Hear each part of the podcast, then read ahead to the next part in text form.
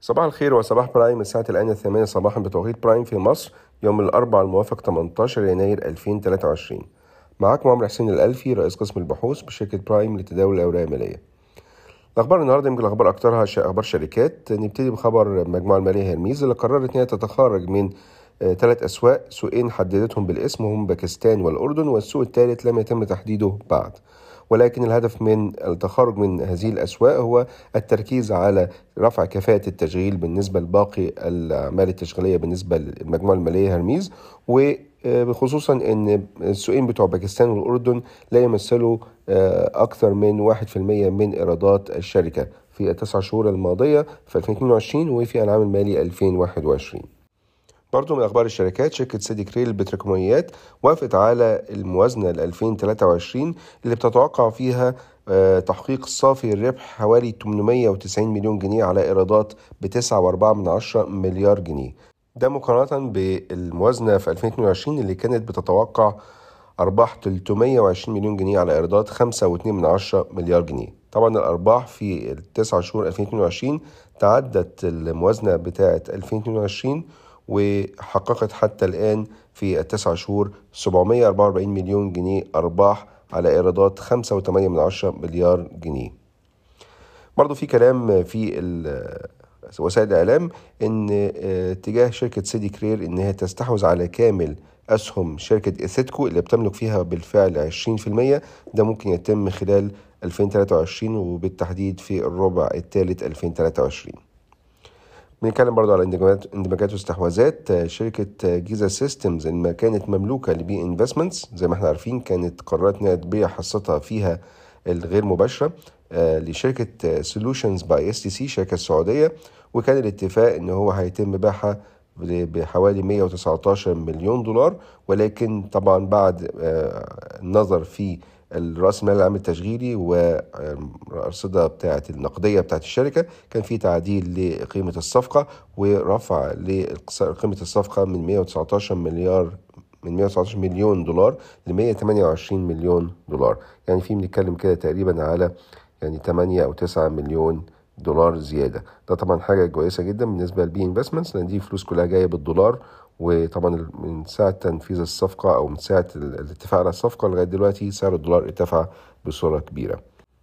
عندنا بعض نتائج أعمال الشركات عندنا شركة العرفة القابضة اللي طلعت نتائج تسعة شهور بتاعتها للعام المالي 2023 والفترة دي منتهية في أكتوبر 2022 الشركة حققت أرباح حوالي 10 مليون دولار مقارنة بخسائر في الفترة المقارنة كانت تقريبا 11 مليون دولار.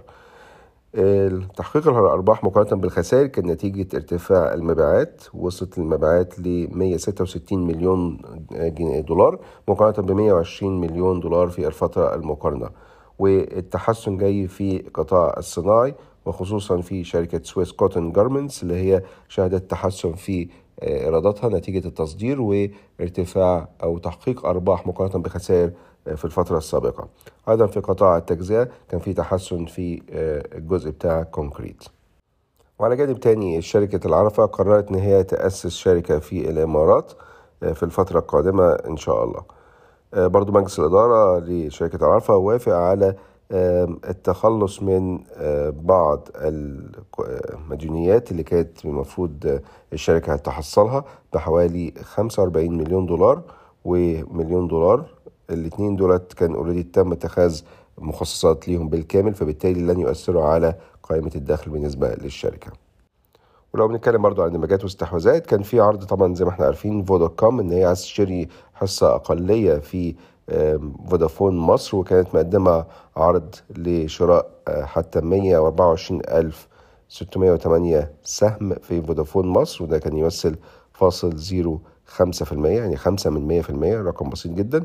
ولكن اللي تم ال ال ال الحصول عليه حتى الآن حتى امبارح لأنه امبارح نهاية العرض كان فقط تسعة وأربعين ألف ربعمية تلاتة وتسعين سهم يعني يعادل فاصل zero اتنين في المية أو اتنين من مية في المية من فودافون مصر. رقم طبعا بسيط جدا ولكن ده جزء تكميلي لقرار فوداكوم إن هي تستحوذ على 55% من فودافون مصر كانت مملوكة لفودافون Group.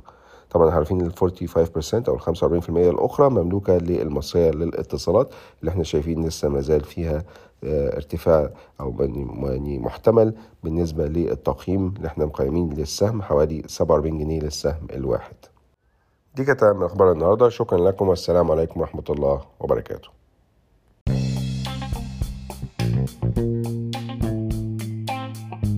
يرجى العلم أن هذا العرض هو لأغراض معرفية فقط ولا يمكن اعتباره عرض أو توصية شراء أو بيع أو إدارة استثمارات أو خدمات استشارية. ينصح باستشارة مستشارك المالي قبل اتخاذ أي قرار استثماري علما بأن الأداء التاريخي ليس مؤشرا يعتمد عليه لتحديد الأداء في المستقبل.